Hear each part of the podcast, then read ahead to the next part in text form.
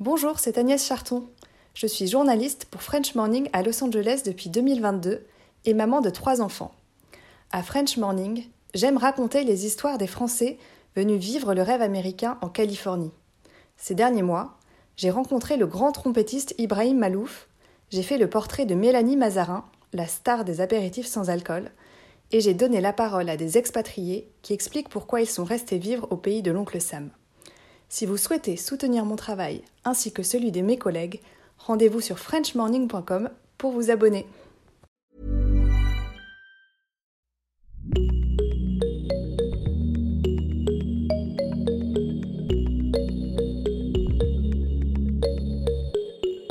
Salut, salut et bienvenue dans Génération Podcast, le podcast de celles et ceux qui en écoutent et qui en font.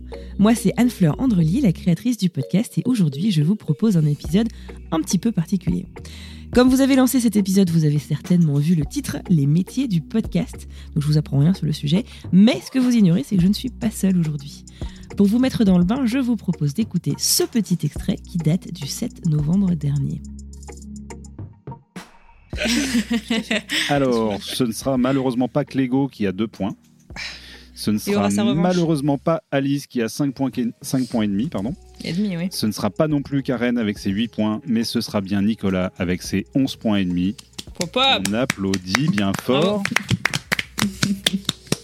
Bravo. Nicolas. Est-ce que tu as quelques mots que tu voudrais, tu voudrais dire? Oui, alors j'ai rien préparé, mais. je m'y attendais pas. Tout d'abord, je voudrais dire que je suis vraiment content d'être là. C'est vraiment un plaisir de tous se voir. Ça c'est dit. Où est-ce que j'en suis? Euh, Il est en train de C'est un travail vraiment d'équipe et c'est ça qui a été important pour moi ce soir. Fin 2021, nous avions donc organisé un grand championnat du monde, n'ayons ni peur des mots ni de nos ambitions, du podcast français, et c'est Nicolas Parodi, le fondateur de Son et Merveille et producteur de podcasts natifs, qui avait gagné, haut la main, je dois dire, le championnat. Mis à part la gloire et la fierté euh, absolue, hein, Nicolas avait également gagné de coproduire un épisode de Génération Podcast. Après quelques semaines d'échanges, on a décidé de vous parler des métiers du podcast. Salut Nicolas et bienvenue dans Génération Podcast. Hello Anne-Fleur, merci pour cet accueil. C'est des bons souvenirs, euh, ce championnat du monde du podcast français ou ce championnat français du monde du podcast. Personne ne sait. Hmm. Très content. Moi j'avais beaucoup aimé ton petit discours, absolument pas préparé, mais rédigé sur euh, trois copies doubles. C'était très sympa. Absolument, absolument. Ah, c'est le secret, hein, c'est le secret de la fausse improvisation, c'est vrai. Euh, en tout cas, je suis heureuse de partager le micro avec toi de nouveau.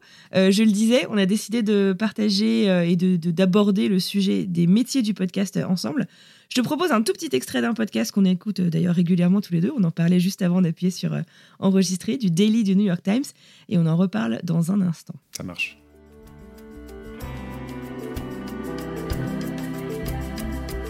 Today's episode was produced by Mouj Zadie, Rachel Quester, and Rochelle Banja, with help from Ricky Novetsky. It was edited by Paige Cowett and John Ketchum. Contains audio recorded by Andre Dubček, contains original music by Dan Powell, and was engineered by Chris Wood. Our theme music is by Jim Brunberg and Ben Landberg of Wonderly. Special thanks to Ivan Nechaparenko. That's it for the daily. I'm Michael Barbaro. See you tomorrow.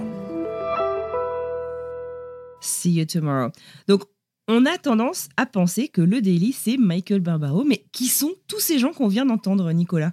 Mais C'est ça, en fait. Là, j'ai compté, il y a 13 noms qui sont remerciés. Et évidemment, lui-même se, se, nomme pas. Il y a quatre producteurs ou associés, producteurs. Euh, je crois qu'il y a quatre ou cinq personnes pour la musique. Et c'est un peu toujours la question que je me pose quand j'entends ce générique, c'est mais qui font, que font tous ces gens? Ça, ben après il faut, il faut, il faut pas mal de monde quand même pour un des podcasts les plus écoutés au monde. On a cette image du, du podcasteur euh, multicasquette parce que c'est un peu ce que, que nous on fait et c'est le cas pour la plupart des podcasteurs qui sont indépendants, un peu tous sous, sous leur couette.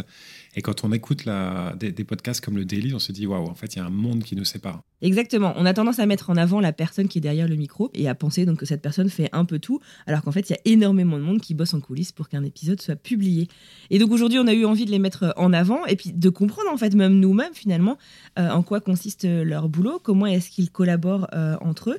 Ça fait un moment qu'on en discute. Et d'ailleurs, en reprenant un petit peu mes notes, je vais réaliser que c'est aussi une des idées que Charlotte Pudlowski, qui est la première invitée de 2022 dans Génération Podcast, avait euh, suggéré euh, réussir en fait à mettre en avant et eh bah, ceux qui ne sont pas derrière le micro. Mais c'est ça, ou ceux qui le, sont, mais d'une autre manière, qu'on n'entend pas en fait.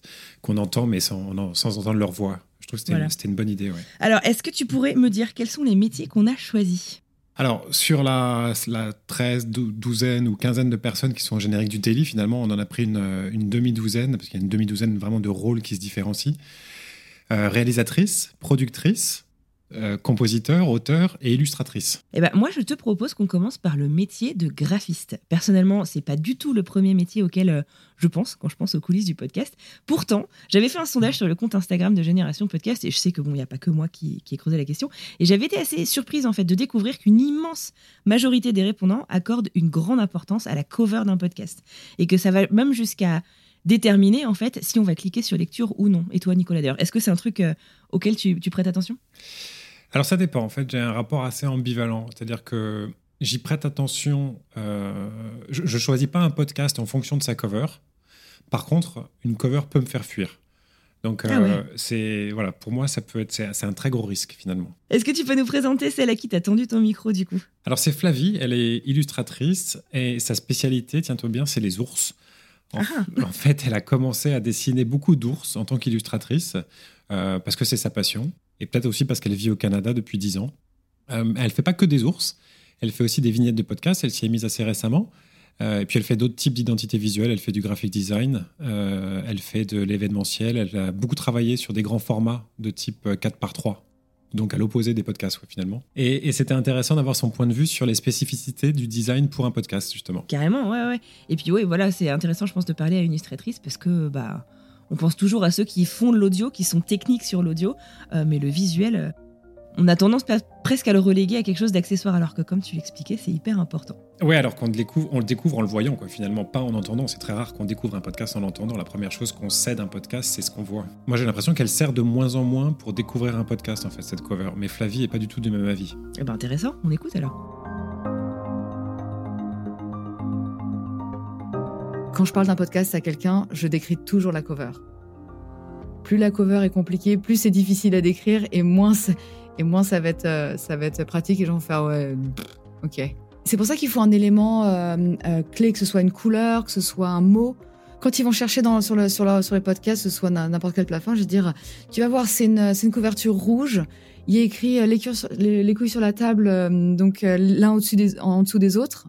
Et, euh, et euh, tu verras autour, il y a comme, pour moi, c'est que c'est, ça fait toujours penser à des, du lierre, je sais pas pourquoi, autour. Mais pareil avec les, avec les gens, quand on, quand on dit, ah, je vais te présenter euh, mon ami. Ah bon, et ben tu vois, tu verras, il est grand, il est petit, il a, il a des lunettes, ou, ou ci ou ça, ou euh, tu verras, il porte toujours du rouge. Et, et c'est, et c'est un peu ça, on, est, on, on, a toujours besoin de se faire une représentation visuelle.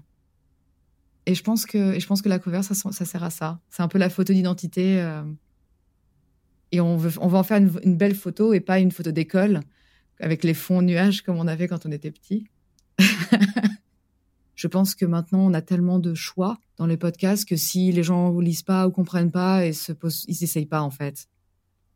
Même si quand on la design, elle est bien en 3000 par 3000, elle va être vue en toute petite, donc s'il y a trop de détails, ça risque d'être compliqué et on risque de perdre en lisibilité. L'idée euh, d'un cover euh, podcast, c'est que euh, ce soit assez impactant et qu'on le reconnaisse tout de suite. Un peu, ça devient un peu pour moi quand, quand tu commences à voir tes, petits podcasts que tu aimes bien, un peu comme la photo de tes copains dans WhatsApp. Tu, tu lis plus les noms, tu sais, tu, reconnais tout de suite à l'image. Et en fait, pour moi, c'est ça une, bonne cover, c'est que on réfléchit plus, on lit plus, on la voit tout de suite. On réfléchit plus, on lit plus, on la voit tout de suite. C'est puissant, effectivement. Euh, il faut que ce soit simple. C'est vrai qu'on nous demande de soumettre notre euh, art, euh, je mets entre guillemets parce que moi, ce que j'ai fait, je suis pas sûre que ce soit vraiment de l'art, mais en 3000 par 3000. Mais finalement, c'est vu en tout petit, petit, petit. C'est sûr, il y a, ce, y a ce, cette question de l'utiliser pour qu'elle se différencie. J'aime bien cette image des, groupes WhatsApp de, Flavie, et parce qu'en fait, il y a une chose à laquelle on pense pas, c'est que c'est que ta cover, elle sert effectivement peut-être pour se faire découvrir, mais elle sert aussi une fois que tu es abonné à un podcast, tu es sans doute abonné à 5, 10, 15, 20 podcasts, même dans la liste des podcasts auxquels tu es abonné, il faut que tu te différencies. Et donc, elle, elle, sert aussi à ça. Mais du coup, je sais pas si tu te souviens, on avait eu cette conversation sur le groupe Génération Podcast où, en fait, on se demandait, mais qu'en est-il des, des, podcasts de, de studios qui ont toutes euh, enfin, toutes les covers ont à peu près la même, le même type d'illustration parce qu'elles répondent à la même charte graphique d'un studio en particulier. Effectivement. Et, moi, mon point de vue euh, de non-expert, c'est que euh, ben, si tu te tiens à une charte graphique, forcément, tu dilues un peu la cover et la différenciation de la cover. Flavie a, pas tout à fait la même impression. Eh ben, très bien, tant mieux, on écoute. Alors déjà, moi, ce que, moi justement, j'aime beaucoup, je, l'avais marqué dans mes petites notes, moi j'aime bien qu'on ait des familles de podcasts je trouve ça, je trouve ça vachement bien parce que par exemple, euh, j'écoute, euh, j'écoute déjà quelques quelques binge audio, euh, fréquences modernes aussi pour, en citer deux par exemple. Et du coup, bah, quand je vois qu'il y en a un autre qui est dans, qui est dans la, dans la même dans la même famille, bah, comme je sais déjà que moi j'aime bien, je vais déjà plus amène d'écouter, d'en écouter d'autres et de, et de continuer à, à, découvrir. Donc en fait, on a tendance à remonter la lignée ou en tout cas la famille et de, et de, et de checker un peu tout parce qu'il y a quand même un, un saut de qualité ou en tout cas de on sait, on sait à peu près où on met les pieds. Donc il y a un côté un peu rassurant. Oui, moi ça me dérange pas. Je trouve ça plutôt pas mal. Moi j'aime bien ce principe de famille. Ouais, tu vois, c'est super intéressant. Pour moi, c'est assez contre-intuitif, mais je comprends ce qu'elle dit. C'est vrai que en fait, du coup, tu sais où tu mets les pieds. Euh, tu as un certain gage de qualité. Moi, j'aurais eu tendance à dire c'est un peu boring, mais euh, mais je comprends. J'entends ce qu'elle dit. Ouais, c'est vrai que c'est toujours dans cet esprit de, reconnaissance finalement, de, le reconnaître à, distance et de se fier à quelque chose que tu connais. T'as remarqué qu'elle parle beaucoup d'ours, de, famille aussi, euh, ce qui est clair, elle a clairement un truc, euh, même quand elle parle pas d'ours, elle parle de famille. Donc du coup, tu as été contredit euh, par ta première experte sur deux points, c'est ça? Ouais, à la fois sur le rôle de la vignette pour découvrir un podcast et également sur les limites qui sont imposées par la charte graphique. Mais bon, c'est pas grave, j'ai pas désespéré. Je vais poser une autre question sur le process en fait, comment elle travaillait avec ses clients, comment elle incorpore leurs idées, à quel stade elle intervient, ce genre de choses. Je pense qu'on peut tous se reconnaître euh, en partie dans le, dans le type de client qu'elle décrit. Le, graphic design, c'est vraiment la, le dernière chose qu'on fait euh, au, généralement avec le podcast. C'est la première chose qu'on imagine, mais c'est la, la, dernière étape. Et du coup, moi, j'arrive toujours en fin de parcours. Et les clients qui sont là, euh, qui disent, moi, je veux ça, ça, c'est... Et qui, en fait, font le design eux-mêmes et qui, qui m'utilisent comme une main, comme, un, comme quelqu'un de... Comme, comme utiliser un ordinateur, finalement sans écouter aucun avis graphique ou recommandation. Bon, bah moi je sais qu'ils vont dans le mur, je sais que ça va être, euh, ils vont être contents euh, sur le coup et ça sera pas, ce sera pas pérenne, ça, ça va, ça va pas marcher sur, sur, le, sur le long terme.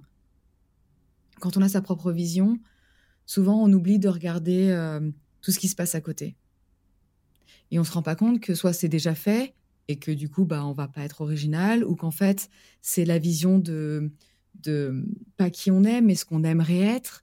Euh, il y a l'image qu'on veut donner, mais l'image qu'on donne vraiment. Souvent, euh, beaucoup de gens euh, vont voir qu'une petite partie et leur petite partie, leur petit prisme. Et en fait, pour moi, c'est au designer de, remettre en contexte et de dire ah, mais attendez, on peut pas, enfin, ce sera pas lisible et en fait, on va pas vous reconnaître. Je sais que moi, je rencontre toujours mes clients. il faut que je, faut que j'ai une conversation orale, que ce soit en visioconférence ou en téléphone j'ai besoin d'entendre la voix, les intonations, parce que c'est là que tu sais qu'est-ce qui est ironique, qu'est-ce qui n'est pas, qu'on perd complètement à l'écrit. Rien que là, moi, je comprends déjà de, euh, euh, bah, c'est bête, mais la démographie, euh, du coup, les références qu'on peut avoir, parce qu'on n'a pas les mêmes références quand on est, quand on est né dans les années 60 que quand on est dans les années 80, et là, les, les nouvelles générations. on vit, on vit pas du tout les mêmes choses, pas les événements, les mêmes événements mondiaux. J'ai eu un client comme ça où j'arrivais pas à comprendre ce qu'il voulait et en fait, je l'avais pas vu. Euh, c'était, on a tout fait euh, par, euh, par écrit et, je l'ai croisé bien plus tard. C'est un projet qui a pas du tout marché. Du coup, on a dû, on a été obligé de se dire au revoir mi-chemin parce que ça marchait vraiment pas, on se comprenait pas. Et j'étais persuadée qu'il avait 45, 50 ans. Il en avait, il avait même pas 30 ans.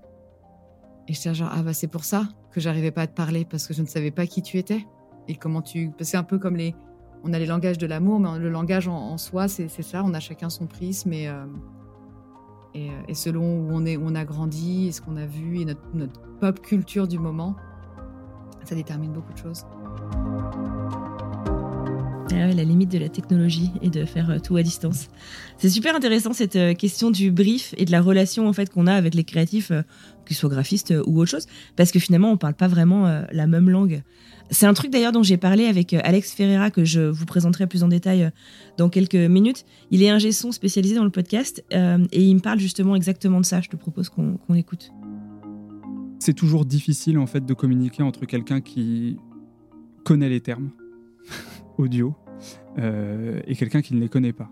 C'est vraiment des langages différents. On passe un peu maître dans l'art d'interpréter aussi les, choses. Et ça dépend beaucoup des personnes avec qui on travaille. Il faut vraiment communiquer avec, avec la personne et s'aider aussi de référence. Euh, ça, je crois que c'est le truc vraiment qui aide le plus. C'est-à-dire, euh, on voudrait quelque chose qui ressemble à Affaires sensible, mais pour les enfants. Je trouve que de référencer en fait les choses, ça permet de dialoguer plus facilement.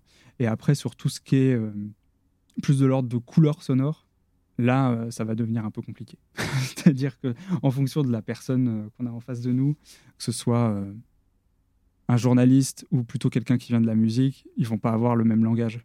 Et même des musiciens qui connaissent aussi quand même quelques éléments techniques, ils vont pas parler de la même façon, quoi. D'où l'importance de communiquer pour essayer de se comprendre un peu mieux. C'est une leçon d'ailleurs qui s'applique dans pas mal de pans de la vie. c'est vrai. C'est marrant, cette, euh, voilà, il y a exactement la même chose que ce que disait Flavie au sujet des références euh, culturelles finalement. Parce que donner un exemple, c'est ça, hein, c'est un peu aider à situer euh, où on en est culturellement. Après, pour ce qui est du langage, moi je, je trouve que c'est normal de ne pas parler la même langue. C'est pour ça qu'on fait appel à un spécialiste finalement. oui, tu as tout à fait raison quelqu'un qui parle une, autre langue et la langue spécialisée de son, de son domaine d'activité. Oui, effectivement. Et euh, du coup, voilà, c'est pour ça aussi qu'il faut absolument pas euh, sacrifier euh, le temps qu'on va passer avant de passer à l'action, en fait. Le temps qu'on va passer à communiquer, à essayer de se connaître et de se comprendre, parce que voilà, c'est le meilleur moyen finalement d'arriver au résultat et de s'assurer qu'on est les bonnes personnes pour bosser ensemble.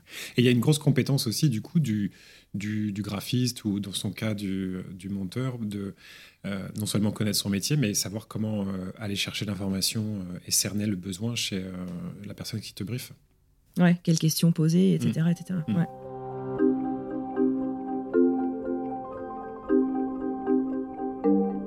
Un autre métier qui jongle finalement avec plein euh, de spécialités et qui euh, devient certainement maître, euh, comme le disait Alex, en art de l'interprétation, c'est le réalisateur. C'est souvent une personne qui, avec le producteur ou la productrice, fait l'interface donc avec, avec tous ces spécialistes, avec tous ces métiers. Je sais pas toi, mais je trouve qu'en fait, il n'est pas toujours hyper facile de comprendre les différences entre réalisateur, producteur quand on n'est pas vraiment dans le domaine. Ouais, je suis d'accord. Ou réalisateur et monteur aussi, ou monteuse. Mm. Souvent, euh, souvent, le réal, c'est celui ou celle qui monte, mais, mais ce n'est pas forcément vrai pour l'inverse. Euh, la, monteuse n'est pas forcément le réal. Donc, euh, ouais. Exactement, et ça dépend en plus des studios, des radios, des maisons, en fait, finalement, pour lesquelles on travaille, qui prennent des habitudes et qui se réapproprient certaines définitions, j'ai l'impression. pour en discuter, en tout cas, de ce métier, j'ai parlé avec Fanny Boyon. Elle est réalisatrice de podcast au sein de la cellule podcast de France Inter. Elle a travaillé sur pas mal de projets, mais depuis deux ans, elle se concentre surtout sur les programmes podcast pour la jeunesse. Je ne sais pas si tu es familier avec certains d'entre eux. Les Odyssées, Olma, Les Bestioles, qui est, euh, qui, est très chouette, ou encore quelques programmes qui sont un peu plus ponctuels du genre L'Amérique pour les Kids qu'ils avaient sorti pendant la présidentielle américaine. Et actuellement, Président, c'est comment pour traiter de la présidentielle qui a lieu cette année en France? Mhm. Pour commencer, je lui ai demandé de m'expliquer bah, en fait concrètement c'est quoi le boulot de réalisatrice? À France Inter, le réalisateur, en tout cas des podcasts, il fait tout de A jusqu'à Z, sauf le mixage. Et le son design, il peut être partagé avec l'ingé son. On reçoit le texte, on lit, on est susceptible d'en faire des lectures. Quand c'est une odyssée, Laure, elle est à la fois productrice et euh, interprète de son texte. Donc là, on va faire des lectures directement avec elle. Si c'est un texte type bestiole qui a été écrit par un auteur, euh, on va juste le lire nous, y réfléchir et en discuter un peu le jour de l'enregistrement avec les deux interprètes. Faire une espèce de préparation pendant 30 minutes de comment, euh, comment l'incarnation va se faire. Ensuite, on enregistre. Là, il y a une direction euh, importante d'acteur, d'interprétation. Ça prend du temps. Pour une odyssée qui fait 15 minutes, on a une heure d'enregistrement. Pour une bestiole, c'est à peu près aussi le cas, sachant qu'il y a deux comédiens. Voilà, le, format est plus court, mais euh, le, il faut que le dialogue entre les deux marche, etc. le ratio, c'est à peu près ça. Quand il y a de l'incarnation, hein, après, quand c'est euh, du plateau, de l'interview, c'est encore des, des temps moins longs. Ensuite, il y a le montage, quelques heures, plus ou moins. À partir du moment où on a enregistré, tu fais ton montage. Et puis là, c'est la plus grosse partie quand même euh, du travail du réalisateur, ça va être tout l'habillage, euh, toute la création de l'univers sonore, le choix des musiques, le placement des musiques euh, et le rythme, le choix de rythmer et comment. Et ça, bon, ça c'est ce qui prend le plus, plus de temps, notamment pour les, podcasts pour enfants, où comme c'est du récit, il faut beaucoup illustrer. Quoi. Je suis impressionné par les temps finalement assez courts d'enregistrement, quand elle parle d'une heure pour un quart d'heure de, programme et plus court encore quand euh, il s'agit d'interviews. Euh, et même quand elle parle du montage, j'ai l'impression que ça va assez vite. Quoi. Je crois qu'elle a dit euh, quelques heures. Quelques heures. Ouais, ouais. Ce qui, ça n'avait pas l'air de, ça avait pas l'air beaucoup. Après, c'est des, après c'est des, des, épisodes aussi qui sont assez courts. Hein. Hmm. les, programmes jeunesse, c'est pas des programmes d'une heure. Quoi. T'as pas, pas une heure d'attention des enfants. Mais ouais, effectivement. et puis, elle travaille sur une quantité assez astronomique, moi je trouve, de projets en même temps, euh, pour réussir, mm. tu vois, à, se replonger dans l'univers qui crée, l'univers sonore, et, être euh, à 100%, je trouve ça assez euh, impressionnant. Le travail de jonglage entre, entre différents projets simultanés, c'est vrai que ça doit être assez consommateur d'énergie et assez drainant. Une question euh, que je me suis euh, posée, en fait, tu vois, elle nous explique qu'elle est euh, finalement sur un peu tous les fronts, de A à Z, jusqu'au mixage qu'elle laisse généralement à quelqu'un d'autre. Je me suis demandé à quel moment en amont finalement du projet est-ce que les réals interviennent. Tu vois, est-ce que en fait c'est une fois que le projet est bien ficelé et qu'on est prêt à passer à l'exécution, à, l'action, ou est-ce que les réalisateurs bah, peuvent intervenir un petit peu plus en amont dans la création d'un concept de podcast et puis dans quelle capacité? On va avoir une idée ou un texte qui, sur le papier, euh, est assez général, donc bestiole, incarner ou trouver une façon d'incarner le monde animal pour des enfants de tel âge à tel âge. Là, je vais prendre présidence et comment parler à une tranche d'âge bah, d'institution euh, d'éducation civique. Voilà, donc bah, sur le papier, euh, l'enjeu, il est compliqué. Nous, à ce moment-là, ce qu'on va dire, c'est à notre avis, ça, ça fonctionne pas parce que c'est trop long, parce que ce n'est pas incarné, parce que ça ne fonctionnera pas d'un point de vue sonore, parce que, voilà, en fait, on va plutôt préconiser des choses en disant, avec l'expérience qu'on a euh, d'une écoute pour un enfant ou même en général, hein, ça, ça ne va pas. Il faudrait peut-être plutôt aller dans cette direction-là. Donc, typiquement pour Bestiole, ça a été long parce que, au départ, c'était des textes euh, du récit classique d'un animal qui raconterait sa vie. Bon, ça existe déjà. Toute la réflexion, ça a été de se dire qu'est-ce qu'on va apporter de différent, sachant qu'en plus on bosse avec, euh, on a des partenaires. Donc là, c'est le Muséum d'histoire naturelle. Qu'est-ce qui va faire que ce sera un podcast vraiment sur le monde animal? Et là où on a pu apporter quelque chose, c'est que, bah, en fait, le monde animal, il fait du bruit, il fait du son, qui n'existe pas forcément, mais on peut l'inventer. Et si on partait de là? Et donc, bestiole, ça commence par quelle bestiole as-tu choisi? Le son que fait l'animal, qui est une petite devinette pour l'enfant. Donc, tout ça, c'est des éléments de scénarisation qu'on a pu apporter dans la réflexion. Et du coup, ça a donné un élan tout de suite pour les auteurs parce que, avec une trame comme ça, bah, du coup, derrière, c'est plus facile de cadrer, d'imaginer euh, comment l'écrire. Donc, ça, c'est un bon exemple là où la réalisation, le travail sonore va, déterminer presque le format pour un format comme Présidence et comment ou l'Amérique pour les kids, où on travaille avec la rédaction. On a des journalistes qui écrivent des papiers, qui ont l'habitude euh, d'être dans un format antenne. Donc déjà, on va leur demander de d'écrire un peu différemment. Et au moment de l'écriture, on va leur donner des éléments qui, sur lesquels ils vont pouvoir s'appuyer pour que ce soit pour les enfants hein, et pour que ce soit drôle. Là, en l'occurrence, euh, politique américaine, politique française, il faut apporter quand même un peu de l'humour parce que sinon ça voilà, ça passe pas. Là, on va agir au moment où on travaille avec le journaliste. Il a un texte de départ et on va lui faire refaire des choses. Et on va remettre en forme. Génial. Le, travail sur la collaboration euh, avec l'auteur, c'est exactement, euh, on va l'entendre après, ce que, disent aussi euh, Solène Moulin et Victoire Toyon. j'aime bien, bien, c'est super, c'est super son témoignage sur les recommandations qu'elle apporte aux auteurs et l'expertise son qu'elle apporte aux auteurs. Ouais, non, à nouveau, chacun a des expertises en fait qui sont hyper complémentaires. Et et ça permet d'avancer euh, beaucoup plus loin. Et justement, c'est euh, un truc euh, que Fanny me rappelait, que j'ai pas forcément gardé là dans, l'entretien, c'est la communication. On en parlait sur le brief client avec Alex et Flavie il y a quelques instants, mais elle, en fait, elle, le rappelle aussi. C'est vrai que voilà, mieux on se connaît, plus on travaille ensemble. donc elle, notamment avec les mixeurs, les ingé qui vont travailler avec elle, l'habillage notamment. Mieux on travaille ensemble, plus on parle le même langage et donc plus on, on travaille peut-être plus vite et on arrive à pousser nos productions peut-être encore un peu plus loin, nos réalisations plutôt dans ce cas-là. Ouais, ça arrive assez naturellement, je pense, quand tu es dans un, dans un studio, quand tu travailles dans un, dans un gros studio ou dans une radio, parce que forcément, euh, bon, bah, tu es un peu limité sur le choix de tes collègues, donc tu es toujours amené à retomber sur les, sur les mêmes personnes et tu crées ces habitudes-là. Ouais, non, c'est clair. Et euh, bon, en l'occurrence, elles, les ingé avec euh, lesquels elles bossent sont des gens qui, il me semble, sont pas freelance, qui sont à temps plein. Euh, mais euh, il y a quand même un gros roulement euh, et les paires sont pas si évidentes que ça en fait finalement dans le fonctionnement de la cellule podcast euh, à Radio France. Et euh, donc, euh, elle et ses équipiers, elle et ses collègues, Fanny et ses collègues, font un petit peu de pushing justement pour essayer de garder ces paires qui fonctionnent vraiment très très bien. en tout cas, ouais, la question des travailleurs indépendants, elle est hyper pertinente dans, dans ce cas-là en fait. Ouais, c'est sûr que quand tu travailles avec des freelances, tu as quand même moins l'occasion de retomber sur les mêmes personnes. Ou enfin, en tout cas, tu, tu, peux, mais c'est pas forcément, ça, ça arrive pas forcément à tous les coups. et, et, puis de la même façon, quand tu es en studio ou en radio, tu travailles aussi peut-être sur des projets plus longs. Et du coup, qui laisse plus de mm. temps d'apprendre à travailler ensemble avec les, gens euh, que tu côtoies régulièrement. Exactement. Et évidemment, je crois que tu vas nous parler d'une paire, justement. Absolument. Parce que pour rester dans la logique euh, studio, travail de, travail de paire, ou, même plus que de paire, j'ai parlé à deux personnes qui ont collaboré dans un studio, en l'occurrence chez Binge Audio, donc je viens de les nommer juste avant, c'est plus une surprise, c'est Solène Moulin et Victoire Tuaillon. Donc Victoire, bien sûr, c'est l'auteur de Des couilles sur la table, et Solène, celle qui a réalisé et qui a composé la musique du Cœur sur la table, donc l'autre gros podcast euh, de Victoire. Et, ce qui est drôle, pour la petite anecdote, c'est que à part d'avoir fait la générique le générique d'un autre podcast, Solène n'avait pas encore composé de musique pour un podcast avant que Victoire ne lui propose.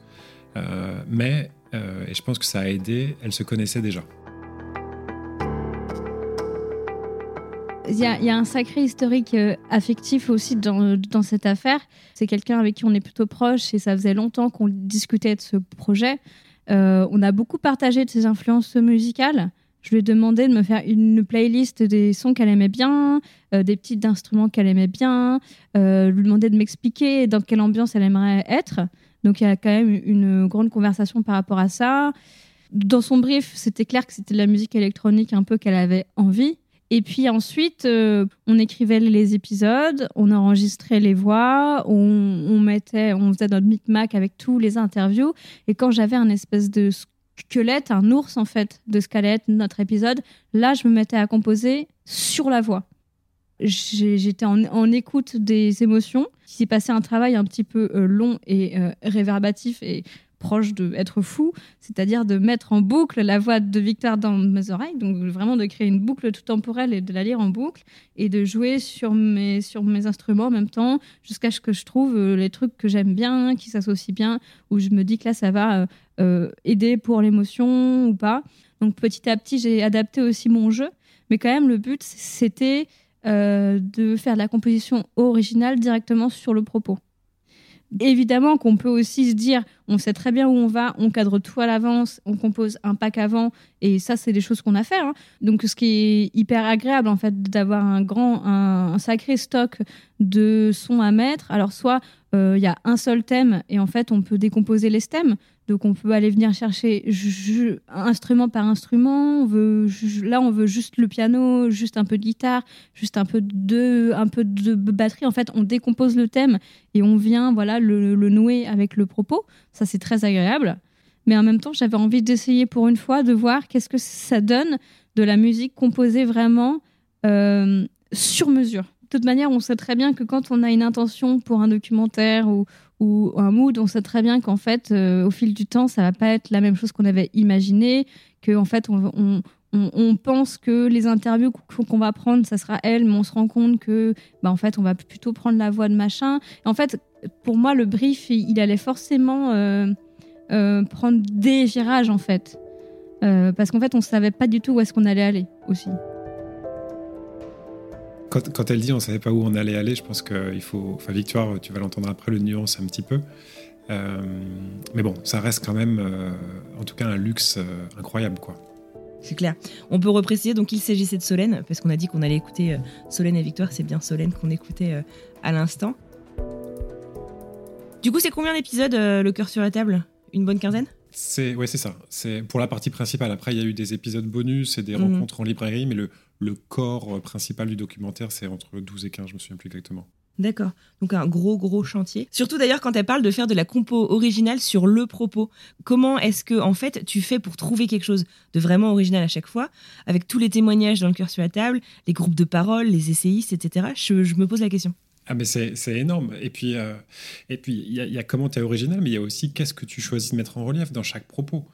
Puisque Solène disait qu'elle euh, voulait vraiment faire du sur-mesure en fonction des voix il y a vraiment ce travail de, voilà, de choisir à quel moment tu le fais, euh, à quel moment tu laisses une voix à nu, et quand est-ce que tu renforces une émotion et, laquelle.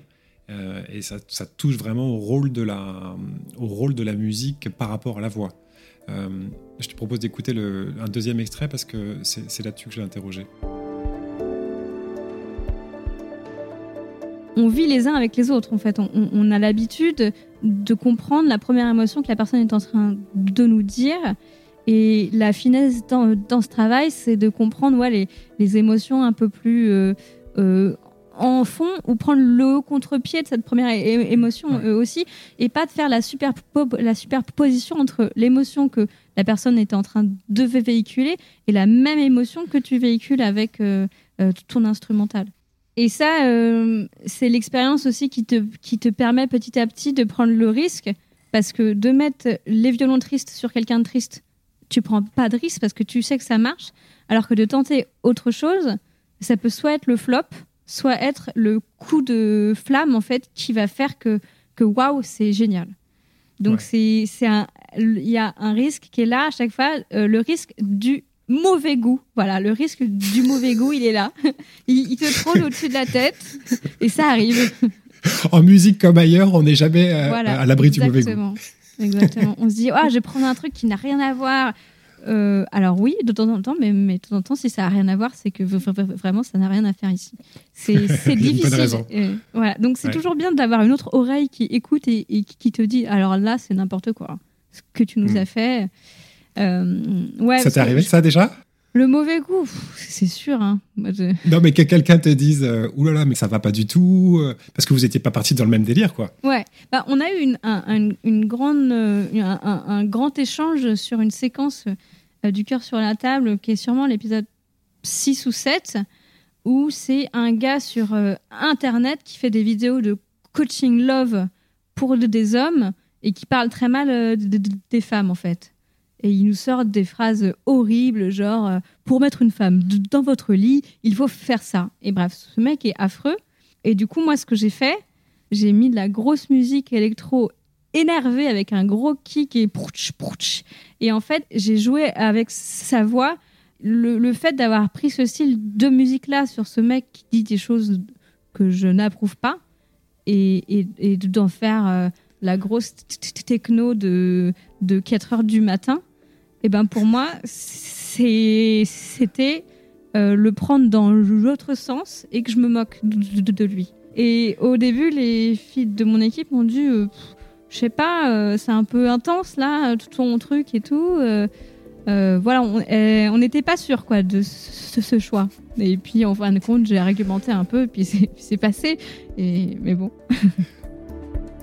Excellent. Effectivement, en fait, c'est vrai que c'est hyper intéressant, je trouve, cette question de la prise de risque bon, on peut parler aussi de mauvais goût, mais surtout de la prise de risque. C'est vrai qu'en fait, les violons, sur quelque chose de triste, on sait tous que ça marche. On l'a vu dans des films, on l'a entendu dans des podcasts, on l'a tous fait en fait. Ouais, c'est ce qu'elle disait. Donc je vous propose qu'on écoute cet extrait, en l'occurrence, pour savoir de quoi elle parle. Dans cette vidéo, je vais vous révéler quelques secrets que les féministes qui détestent tant les hommes n'ont pas du tout envie que vous appreniez. Vous allez voir, à la fin de cette vidéo, les cuisses des femmes vont s'ouvrir beaucoup plus facilement pour vous. Ah, le malaise, quoi. Mais moi, je, vois très bien, on comprend très bien ce que disait Solène quand, je, quand, je, lui parlais. Hein. Exactement. cette mise à distance, euh, il devient presque grotesque en fin de compte. C'est clair. Alors, dans, dans, la même conversation, c'est drôle parce que Solène me disait qu'elle réserve les moments où elle met pas de, de musique euh, quand elle veut renforcer l'importance de la, de la voix et du propos. Et dans ce même épisode 6, hein, c'est l'épisode 6 pour celles et ceux qui se demandaient, du cœur sur la table, il y a quand même une section où il est sans musique. Mais c'est entrecoupé par des petits commentaires et des petites mises en relief finalement de, Victoire, ce qui fait que ça crée quand même une distance euh, qui n'est pas similaire à la distance créée par la techno euh, de 4 heures du mat, mais ça, ça, ça, sert à pas trop renforcer son propos quand même. Tu en as parlé aussi euh, avec Solène en fait de cette tentation justement de, de mettre de la musique partout, du son partout. T'en, en as discuté un petit peu avec elle de ça? Ouais, absolument. C'était un gros sujet parce que c'est, c'est vraiment la question de quand en mettre et quand ne pas en mettre. Ouais. Puis on dit souvent qu'un habillage réussi, c'est un habillage, que, enfin, que tu ne notes pas. Genre, si, tu t'arrêtes à chaque son en fait en disant tiens, on a mis ça, tiens, on a mis ça, euh, c'est que c'est pas si naturel finalement. Effectivement, donc il y a une, grosse partie de la discussion où, elle me disait que son travail, c'est finalement de se rendre inaudible, euh, de pas se faire remarquer. Donc sur le cœur sur la table, elle était à la fois la compositrice et la réalisatrice. Donc quand elle dit ça, elle parle aussi du montage, évidemment. Et elle dit que la, tentation, c'est vraiment à chaque fois quand on, quand on monte, d'en faire trop ou quand on met de la musique d'en faire trop parce qu'on a l'impression qu'il faut faire du bruit. C'est exactement ce qu'elle dit. Euh, alors qu'en fait, c'est l'inverse. Il faut essayer de se rendre le plus discret possible. Ah, super intéressant. Donc c'est vrai qu'il y a un gros travail pour faire sans se faire entendre, mais c'est pas le seul, euh, le seul chantier parce que ça, c'est une fois que tout le, tout le matériel, toute la matière est collectée. Euh, pour le cœur sur la table, avant les enregistrements et la réalisation, il y a eu un gros travail de préparation aussi, sur lequel Victoire a quand même passé deux ans. Quand on a commencé à enregistrer l'épisode 1, il était évident que l'épisode 8 ou 9 n'était pas encore écrit. J'avais à peu près une idée de ce que je voulais mettre dedans, mais tout n'était pas euh, écrit à l'avance. En fait, c'est vraiment une écriture euh, qui s'est faite à plusieurs mains et avec celle de, Solène Moulin aussi. Et on avait en fait énormément d'ambition pour ce podcast, à la fois au niveau euh, du, sens et puis vraiment au niveau de la forme du podcast. Donc, moi, j'avais à cœur d'écrire pour le son parce que sinon, en fait, ça rend rien. Il y a plein de podcasts là qu'on écoute qui sont pas écrits pour le son, en fait, qui sont juste des textes euh, lus ou et voilà. Et donc, en fait, il y a un habillage sonore, mais c'est pas du tout de la réalisation. on voulait vraiment que ce soit réalisé. Donc, par exemple, quand on, on écoute les épisodes du cœur sur la table, vous verrez qu'il y en a jamais un qui commence de la même façon et ils n'ont pas exactement la même forme. Euh, et donc, c'est pour ça que c'est hyper bien que la musique elle soit composée sur mesure. Et quand même, il a fallu inventer une forme pour chaque épisode je suis peu intéressée par les, par les œuvres qui pourraient adopter n'importe quelle forme. Je m'explique. Si je vais au théâtre et que j'ai l'impression qu'en fait, franchement, si j'avais écouté la pièce, ça aurait été la même chose. Euh, si je vais, euh, eh ben, ça m'intéresse pas trop, vous voyez. Ce qui m'intéresse, c'est quand quand je vais au cinéma, quand je vais, quand j'écoute un podcast, quand je lis un livre et tout, c'est de me dire, voilà, la personne a choisi cette forme-là parce que pour ce qu'elle voulait faire, il n'y avait aucune autre forme qui était possible. Et moi, pour le podcast, c'était ça aussi, le, cœur sur la table, et écrit pour le son, vraiment, tout est écrit pour le son. Donc ça, c'était Victoire Toyon, euh, l'auteur du Cœur sur la table, pour expliquer comment elle a travaillé avec Solène, la réalisatrice et compositrice euh, du, documentaire. Je voudrais remercier Victoire au, passage, parce qu'elle nous a gentiment accordé du temps pour l'interview, alors qu'elle n'en donne pas beaucoup en ce moment. Euh, mais voilà, c'est intéressant de voir comment on retombe aussi sur des, questions de, de, forme à donner à son contenu. C'est super intéressant, effectivement. Et donc, elle parle de la structure qui est unique et euh, propre donc à chaque épisode, euh, qui a été complètement uniquement pensé euh, pour le son. Exactement, donc ça, change d'un épisode à l'autre, mais, mais, pas que ça en fait. La, même la manière dont les témoignages sont agencés au sein d'un épisode change. Je te, je, l'exemple qui suit on voulait euh, que dans chaque épisode, il y ait euh, un témoignage ou au moins un témoignage qui soit très fort. On voulait qu'il y ait au moins un, une scène de fiction, d'autofiction. On voulait qu'il y ait euh, un témoignage d'expert. On voulait qu'il y ait un concept fort. On voulait qu'il y ait au moins un essai qui soit résumé. on voulait qu'il y ait ce qu'on appelait des carousels. Donc, c'est des mini-formes en fait qu'on pouvait utiliser. Donc, les carousels, c'est quand on a, par exemple, dans l'épisode 2, euh, c'est quand on a, on a pris des phrases, on ne sait pas vraiment qui les dit, mais on comprend que c'est dans des groupes de paroles et en fait c'est tricoté avec de la musique sur mesure et donc ça donne un effet euh, euh, hypnotique et méditatif en fait quand on l'écoute et c'est pas des phrases qui sont introduites par Jeanne, 23 ans, nous a dit que non non non c'est autre chose en fait, c'est un c'est un morceau en soi quasi méditatif, voilà. C'est hyper intéressant ce concept d'état méditatif euh, qui en fait ne tient pas seulement à la musique, euh, ce qu'on pourrait presque attendre, mais vraiment à la forme, à la manière dont c'est délivré. Ouais, exactement. C'est vraiment la forme au service de l'impression que Victoire voulait donner à son podcast. La dimension, je sais pas comment l'appeler, thérapeutico-méditative, quoi, était vraiment importante pour nous. Où moi, je sais que le son, c'est pas juste que tu dis, c'est pas juste le son, quoi. C'est qu'est-ce que la voix te fait, qu'est-ce que le son te fait, qu'est-ce que et c'est quelque chose d'organique. Et donc ça, pour parler d'amour, de quelque chose d'aussi intime et d'aussi émouvant et tout ça, je voulais prendre ça en compte. Ça aurait rien à voir, par exemple, de juste aligner des témoignages. Imagine le cœur sur la table avec les mêmes textes, des témoignages des experts enregistrés au Zoom avec euh, des vagues nappes euh, comme ça. Enfin, tu vois, ça aurait rien donné, quoi. Ouais, donc il ne s'agit pas, pas seulement de mettre du son, il s'agit surtout de, comme elle l'a dit la première fois, de créer une forme, mais aussi de créer un ressenti voilà, qui colle avec euh, euh, l'esprit qu'elle veut donner, ou de créer un, univers, une ambiance qui, qui, euh, qui incite à un ressenti particulier.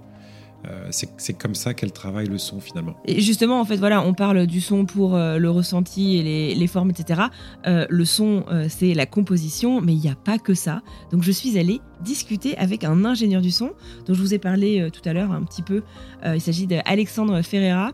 Il est ingénieur du son spécialisé dans les podcasts. Il est aussi réalisateur et compositeur pour d'autres podcasts. Il travaille régulièrement sur des podcasts que vous connaissez sans doute, Ex, Encore une histoire, Le coin des maternelles, Code Source aussi, ou encore Merci Rémi. Et avant ça, il travaillait dans la restauration d'archives sonores pour l'INA. En discutant avec lui, j'ai bien compris qu'en fait, il n'y a pas un métier type d'ingénieur du son, c'est hyper varié. Et c'est d'ailleurs, tu verras, il explique très bien, hyper important pour sa concentration, mais aussi pour la santé de ses oreilles. Je crois que c'est un peu difficile de définir ingénieur du son en vrai, non? C'est plein de missions différentes. En fait, il y a tellement de métiers différents et on peut tellement faire de choses. et c'est ça aussi qui est intéressant, que ce soit euh, voilà, en podcast, en radio, en théâtre, en musique. Je connais personne qui, ne fait qu'une seule chose. L'ingénieur du son, c'est les frontières voilà, de l'artistique et du technique. Et donc, il faut avoir plein de domaines de compétences. Il faut comprendre les formats, il faut comprendre euh, tellement de choses en fait que tu peux pas te limiter à, à dire bon bah moi mon truc c'est le cinéma, la musique ça m'intéresse pas. Dans le cinéma, il y a de la musique. Pour moi, ingénieur du son, que ce soit en radio, en podcast, en télé, en ce que tu veux, il n'y a pas une seule façon de le faire. Et en fait, c'est plein de, c'est plein de choses très différentes. Il y a à la fois des choses qui se font à l'extérieur, donc que ce soit euh, monter un plateau à l'extérieur, parce que ça arrive aussi en podcast. Euh, je pense à Quentin Bresson qui fait ça pour euh, À bientôt de te revoir ou voilà ou d'autres podcasts aussi. Puis il y a aussi de la prise de son en extérieur, plus en mode perche, euh, voilà, comme un, ingénieur du son de, télé, quoi. Et puis après, il y a euh, voilà de la post-production sur ordinateur. on reçoit des voix, euh, il faut habiller ça avec de la musique, etc. Donc ça, c'est vraiment, moi, c'est plus ce que je fais. Donc je reçois un contenu qui est parfois très monté, parfois peu, et j'essaye de le mettre en valeur le mieux possible suivant le cahier des charges et ce dont on a discuté avec soit directement le présentateur, qui souvent est aussi la personne à l'origine du, podcast, ou alors euh, ça se fait avec euh, des chargés de production quand c'est des, des process un peu plus, un peu plus importants. Il y a un truc euh, aussi que j'ai pas forcément gardé dans tous les rushs, mais aussi en fonction du budget, parce que forcément, en fonction du budget, on va devoir passer, on va pouvoir se permettre de passer plus ou moins de temps en fait pour mettre en valeur un contenu. Et c'est un truc qui, qui, qui est toujours important aussi à garder en tête. Et c'est vrai que c'est intéressant ce qu'il dit sur les, différents types d'activités que ce qu'on nomme un ingé son peut faire, euh, depuis la mise en place d'un dispositif sonore pour de la captation, à euh, du, montage, la réalisation, euh, parfois même de la composition. Je ne sais, pas, sais pas si c'est le cas de tous les ingé sons, sans, sans, doute pas, mais certains ont des spécialités plutôt que dans un domaine plutôt que dans l'autre. Mais ils ont, à mon avis, chacun une grande, grande palette d'activités.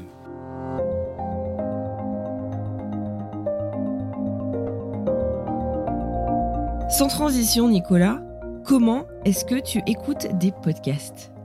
Alors généralement, moi, donc aux, écouteurs, aux écouteurs de, smartphone, et euh, en me déplaçant avec parfois du bruit derrière. Donc je leur rends pas forcément justice. Alors moi je vais t'avouer un truc euh, un peu euh, pareil. En fait j'en écoute beaucoup, ouais, mais de moins en moins au casque. Et notamment depuis qu'en fait j'ai discuté avec Alex, hein, pour être très honnête. On est, tu vois, moi je sais pas, j'en écoute sous la douche avec mon enceinte. Je sais que le son est pas ouf, mais je suis contente de pouvoir écouter un truc en prenant mon shampoing. tu peux écouter ça en voiture, tu peux écouter ça au casque, tu peux écouter ça avec des AirPods. Enfin tu vois, t'as as énormément de manières en fait de recevoir le contenu qui est créé euh, dans un podcast.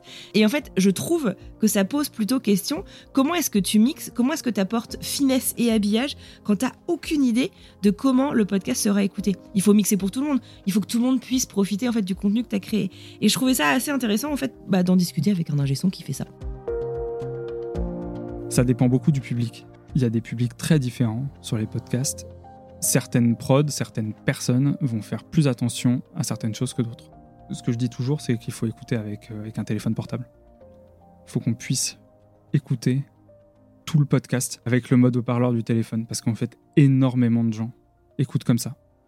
Le problème souvent qu'il y a avec ça, c'est que on n'entend pas les musiques, on n'entend pas les ambiances. Il y a plein de choses qu'on n'entend pas en fait.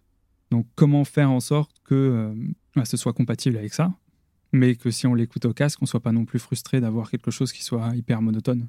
Qui est quand même de la vie là-dedans. Parce que sur un téléphone, pour que, ça ressorte bien, il faut pousser tout, il faut bien, bien compresser le son et il euh, faut mettre les choses assez fortes parce que sinon, en fait, on les entend pas. Ou quand on est en voiture, c'est pareil. Parce qu'en fait, on ne sait pas quelle sera la réception. La réception est tellement large aujourd'hui. Ça va de l'eau-parleur du téléphone l'enceinte connectée, au système IFI. Enfin, on peut tout imaginer. et, le, et, le, casque aussi. Euh, le casque, c'est assez particulier en fait. Et je pense quoi, il faut il faut s'adapter à ça. Et eh ouais, il faut s'adapter à tout le monde. Et ouais, est-ce que j'ai vu tes, tes sourcils euh, atteindre presque le haut de ton front quand tu as entendu que la majorité des gens écoutent un podcast au haut-parleur de leur téléphone. Ça t'a fait mal? Ah ouais, ouais, bah, pas, pas, nécessairement pour pour ce que je fais moi, mais euh, ouais, je sais même pas comment tu entends bien les gens qui parlent, même si c'est que du talk, c'est quand même délicat. Comment tu captes les nuances.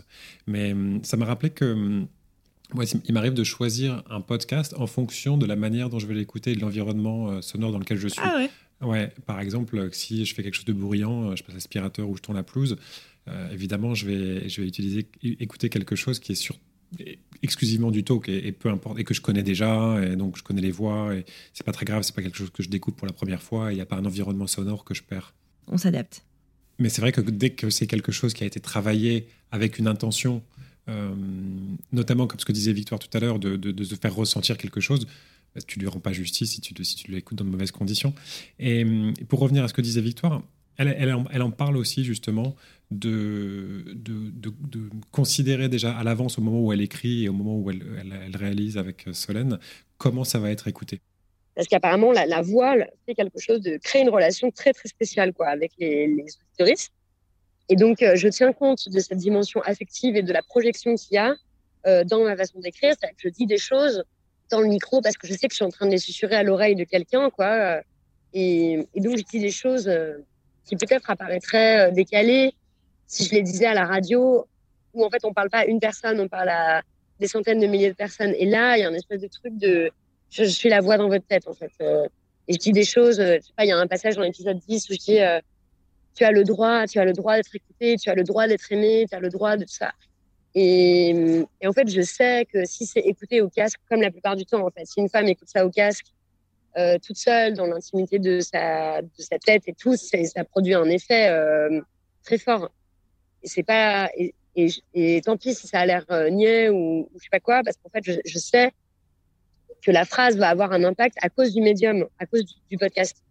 Voilà. Et donc, du coup, dans ma façon de le dire, de l'enregistrer, etc., je prends en compte la relation très particulière que les gens créent avec leur podcast dans ma façon d'écrire. Et puis surtout, euh, dans, tu vois, dans la technique d'écriture, bah, c'est des textes que je dis à haute voix, en fait. Et après, qui sont relus à haute voix. Et du coup, il y a tout un travail sur les assonances, euh, sur les allitérations et les assonances, voir si ça, si ça sonne, quoi. Si c'est possible, des fois, des trucs, ça passe très bien à l'écrit, mais en fait, si tu lis à haute voix, ton texte, il rappe, quoi. Ça va pas. Enfin, il, ou il est gluant, ou il est je sais pas quoi, ou il est. Donc, euh, de toute façon, il n'y a jamais rien que j'ai enregistré que j'ai pas lu avant, à haute voix, plusieurs fois. Texte gluant. Un texte gluant ou qui rappe. Ouais, non, mais c'est intéressant. bah, c'est exactement comme on, définit parfois un son avec des, mots qui n'ont rien à voir avec le son, mais qui, voilà, qui te permettent de comprendre une musique. Euh, c'est intéressant comme elle, euh, elle, parle de choisir, euh, choisir ses mots, exactement comme un écrivain ferait pour à la fois donner du rythme à une phrase, mais aussi pour la, sonorité finale. Complètement, complètement. Euh, moi, je me permets quand même de rebondir sur un truc, c'est euh, cette intimité dont elle parle avec le casque. Et ben moi, je vais revenir un peu sur une conversation que j'ai eue avec Alex, comme vous le savez, qui m'a traumatisé sur l'utilisation du casque. Et on va parler de santé auditive juste une petite seconde, parce qu'on travaille tous, ou en tout cas, on est tous euh, auditeurs à minima de podcast. La fatigue auditive, c'est quand même un truc qui est c'est un sujet euh, grave. Globalement, dans le podcast, on est tous quand même très jeunes. Je trouve qu'on se fatigue beaucoup et très vite. Moi, je vois beaucoup de gens qui montent des podcasts euh, au casque, par exemple, 6 heures dans la journée. Pour moi, le casque, c'est à bannir.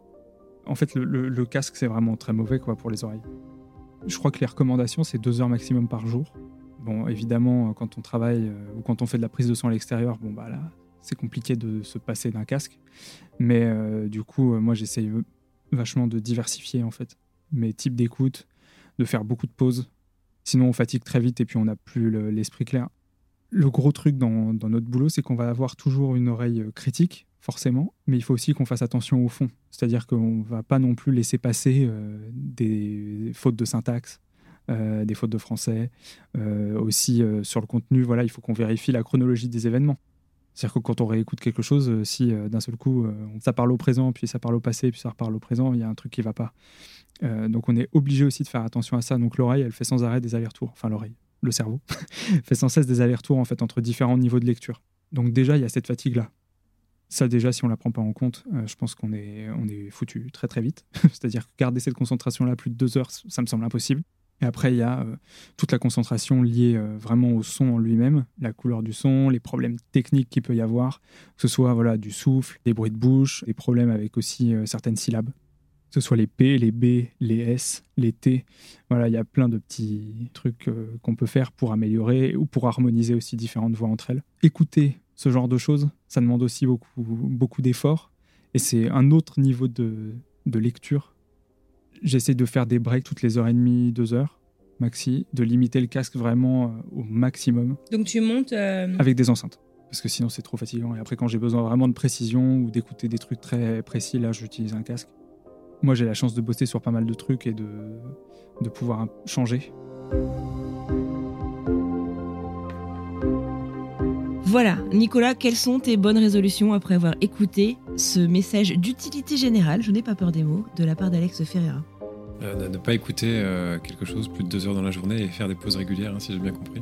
Exactement. Alice euh, Krief, qui est l'ingénieur du son qui travaille avec moi sur Génération Podcast, elle a fait beaucoup de télé, notamment sur Top Chef, Les Reines du Shopping, etc. Et ce qu'elle me disait, en fait, c'est qu'ils étaient obligés de faire, je crois, 5 ou 10 minutes de pause toutes les heures ou toutes les deux heures euh, quand il bossait dans le son euh, également. Euh, un truc aussi que je trouve assez intéressant qu'il mentionne, c'est les différents niveaux de lecture de ton cerveau. C'est vrai que tu vois, quand tu déroges quelque chose, t'écoutes pour les bruits de bouche, t'écoutes pour le superflu, t'écoutes pour les répétitions, t'écoutes pour est-ce que ça répond vraiment à ma question? Et c'est épuisant en fait. moi, je sais que ça m'arrive très régulièrement d'avoir les yeux qui se ferment sur mon bureau en faisant du montage. Euh, et donc, euh, on en parlait au début quand je, te présentais euh, Alex, la diversité des tâches a encore plus de sens, je trouve, dans ce, dans ce cas-là. Complètement, complètement. moi, j'ai déjà remarqué qu'après avoir passé pas mal de temps à monter, bon, évidemment, tu es fatigué des oreilles, ça chauffe. Mais quand je parle avec quelqu'un derrière, j'écoute beaucoup mieux aussi. Il y a cette espèce d'entraînement que tu te formes, à, ah notamment au sens exactement comme s'il disait, ce niveau de lecture où tu dis est-ce que, euh, est-ce que ça a du sens? Est-ce que ça répond à ma question? Est-ce qu'on est, dans le passé? Est-ce qu'on est dans le présent? Etc. Et pas seulement euh, la sonorité finalement. Ouais, on devient plus exigeant. Hmm. bon, en tout cas, euh, la santé auditive, la fatigue auditive, c'est un truc moi qui m'intéresse beaucoup, qui m'a beaucoup marqué. Et du coup, je pense qu'on fera un épisode spécial de Génération Podcast. J'essaierai de faire ça dans cette saison, mais je pense que c'est important de nous sensibiliser et puis de savoir en fait, parce que bon, ok, savoir qu'est-ce qu'il faut pas faire, c'est cool, mais comment est-ce qu'on peut faire du coup pour, euh, pour, euh, pour prendre soin de nos oreilles? Et je trouve que c'est d'autant plus important, si je me permets euh, de remettre une petite couche parce que, parce que ça me tient à cœur, on est beaucoup d'indépendants, on est beaucoup aussi de gens qui ont été reconvertis au métier du podcast et du coup on n'a pas forcément eu de formation institutionnels ou pas institutionnels d'ailleurs, mais qui nous mettent en garde en fait sur ces dangers. Donc voilà, je trouve que c'est fondamental qu'on fasse ça peut-être avec Génération mmh. Podcast. Affaire à suivre.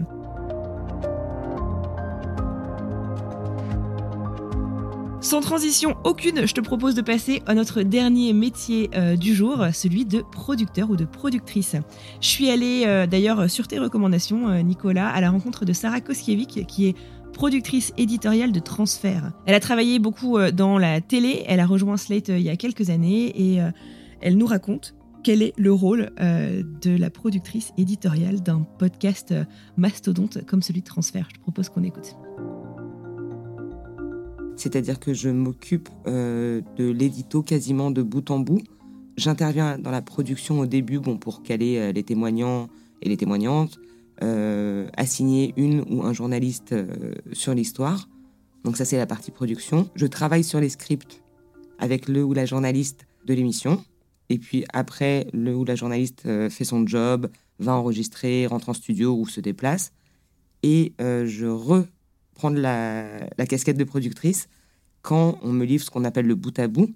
Alors le bout à bout, c'est quoi? C'est un fichier audio ou vidéo euh, quand, il s'agit de travailler en télé qui éditorialement tient la route. Donc euh, où la personne qui a interviewé a fait ses coupes édito, enfin un truc qui ressemble à ce qu'on va diffuser, mais pas tout à fait. Et donc je, réinterviens à ce niveau-là de, de la, production pour refaire des coupes édito sur les fichiers pour qu'on ait un produit fini euh, le plus audible possible je sais ce que je demande. C'est-à-dire que quand je lis une histoire, j'ai à peu près une idée de combien de minutes on va allouer à cette histoire, donc 30, 35, 45. Après, je préfère que les journalistes enregistrent euh, plus pour pouvoir couper que l'inverse. On ne veut pas inventer des phrases. On sait aussi que plus d'une heure pour transfert, ça commence à faire un peu long pour l'auditeur. Je trouve assez intéressant en fait que dès la lecture presque du témoignage, euh, elle a une idée, bon j'imagine que ça vient avec aussi beaucoup d'expérience, euh, une idée assez précise finalement du rendu final. Alors que tu vas le voir dans un instant, elle va me détailler les étapes de la production. Il se passe des fois des mois en fait entre euh, la première lecture du témoignage et comment est-ce qu'on va en accoucher, comment est-ce qu'on va le livrer aux auditeurs. Ouais, mais c'est peut-être ça aussi qui crée la patte transfert, quoi. C'est que elle a cette habitude parce que elle sait comment elle-même elle va orienter ou comment les journalistes vont orienter leur leur, histoire. Complètement.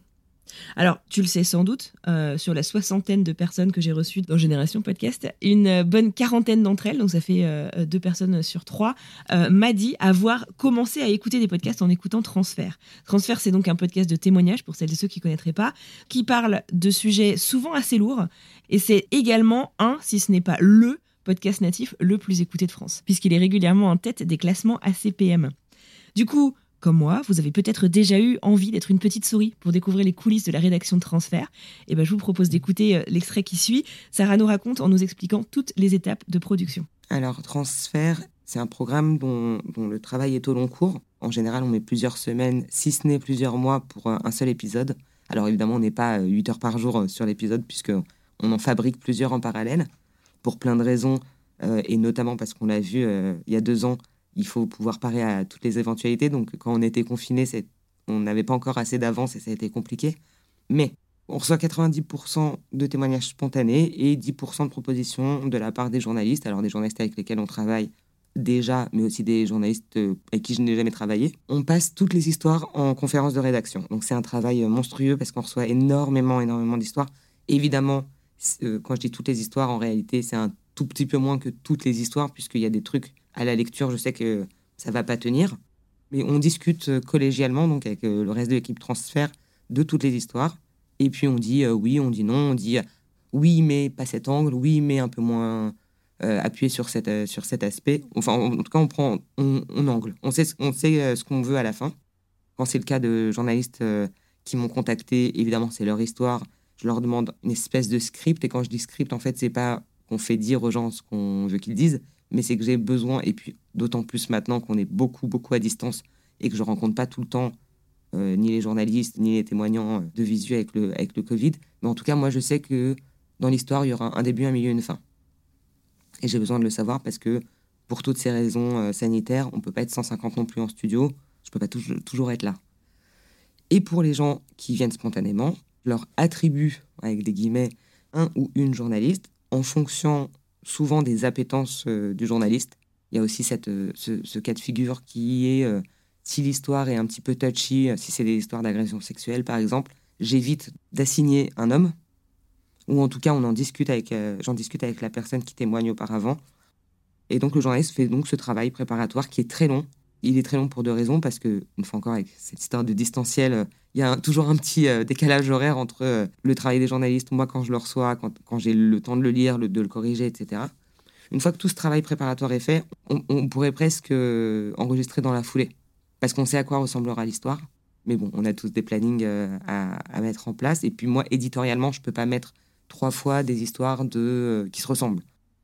Et donc après, il y a tout le travail d'enregistrement avec ou sans moi selon les cas de figure. Et euh, moi, j'ai quand même euh, j'ai plaisir à faire travailler des journalistes plus jeunes, ou en tout cas ou, reconvertis euh, au journalisme. Donc, je veux être avec eux en studio pour, pour qu'on fasse un, un, épisode sur le. Voilà, on apprend, on apprend en faisant, quoi. après, il y a tout le travail de post-prod. Comme je te disais, il y a beaucoup de travail d'écoute. J'écoute une première fois, je fais des premières coupes éditoriales. Ça passe entre les mains des monteurs et des monteuses qui font là tout un travail, alors c'est un petit peu technique, de clean, c'est-à-dire enlever euh, les bruits de bouche, les E, les répétitions, les tics de langage. Donc là, on commence à, vraiment à se rendre compte de ce à quoi ça va ressembler.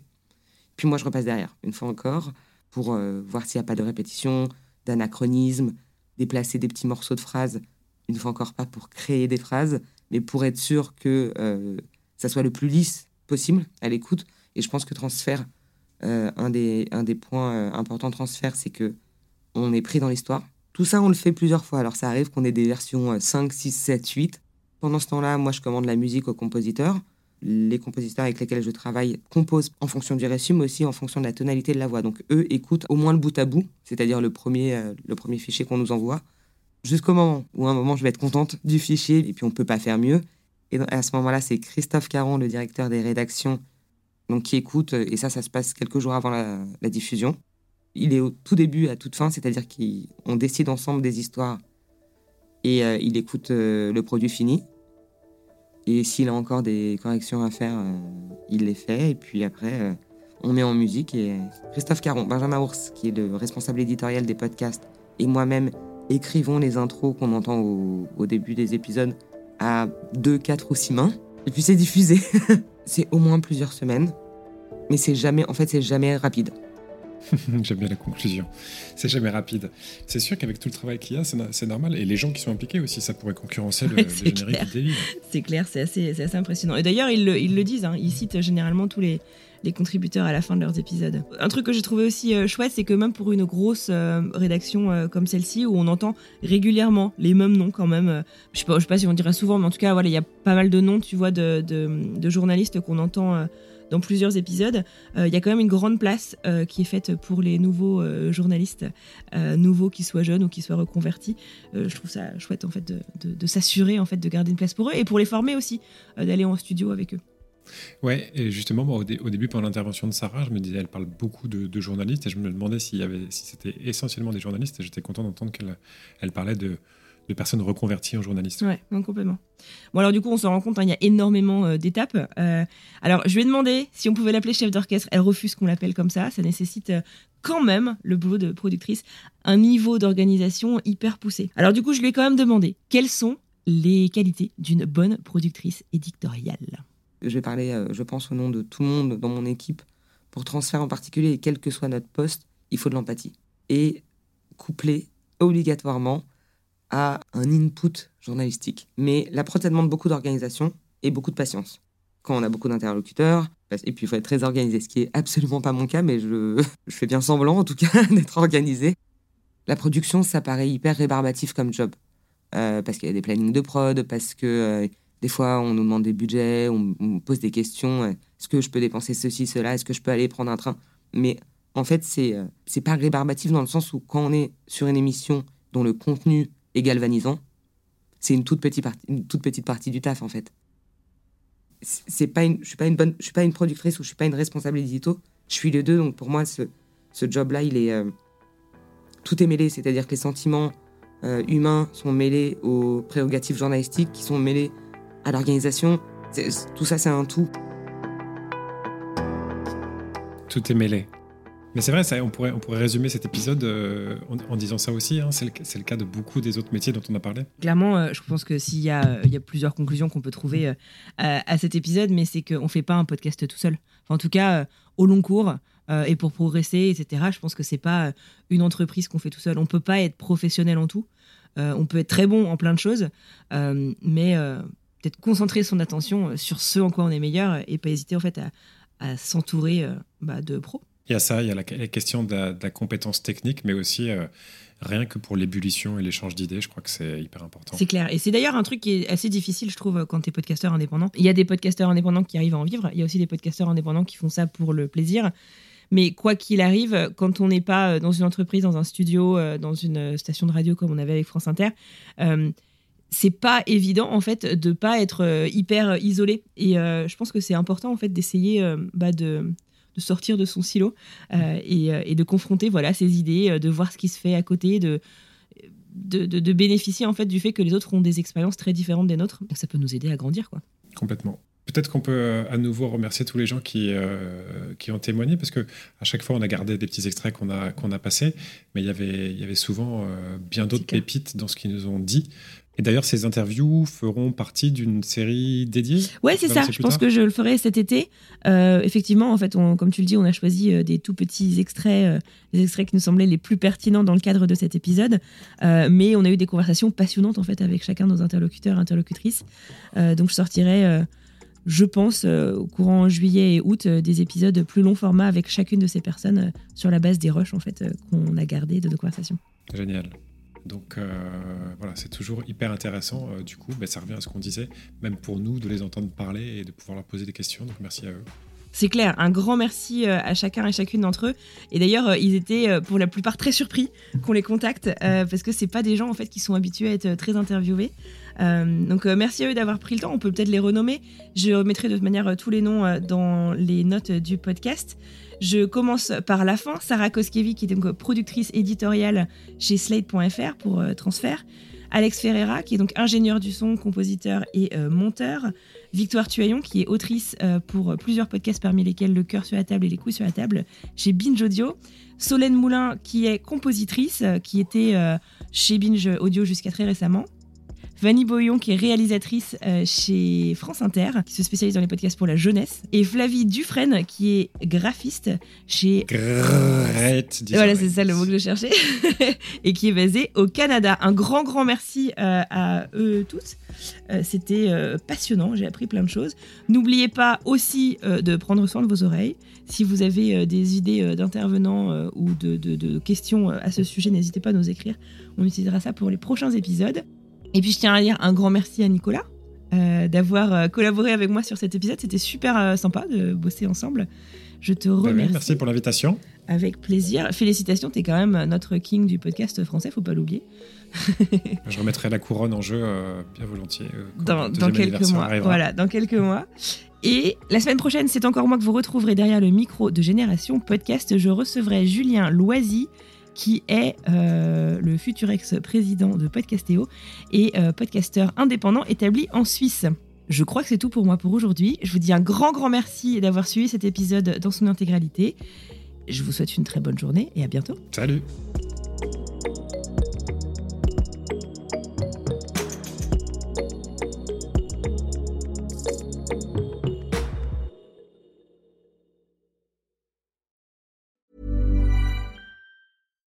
Bonjour, c'est Emmanuel Saint-Martin. J'ai créé French Morning il y a maintenant plus de 15 ans, avec une idée simple, donner aux Français de l'étranger une information utile et proche d'eux. En bref, un média communautaire dans le meilleur sens du terme. Plus d'une vingtaine de journalistes participent à cette mission et partagent notre motto, être sérieux sans se prendre au sérieux. Alors si vous voulez les soutenir dans leur travail, rendez-vous sur frenchmorning.com pour vous abonner. Nous n'existons que pour et par når de ikke dør.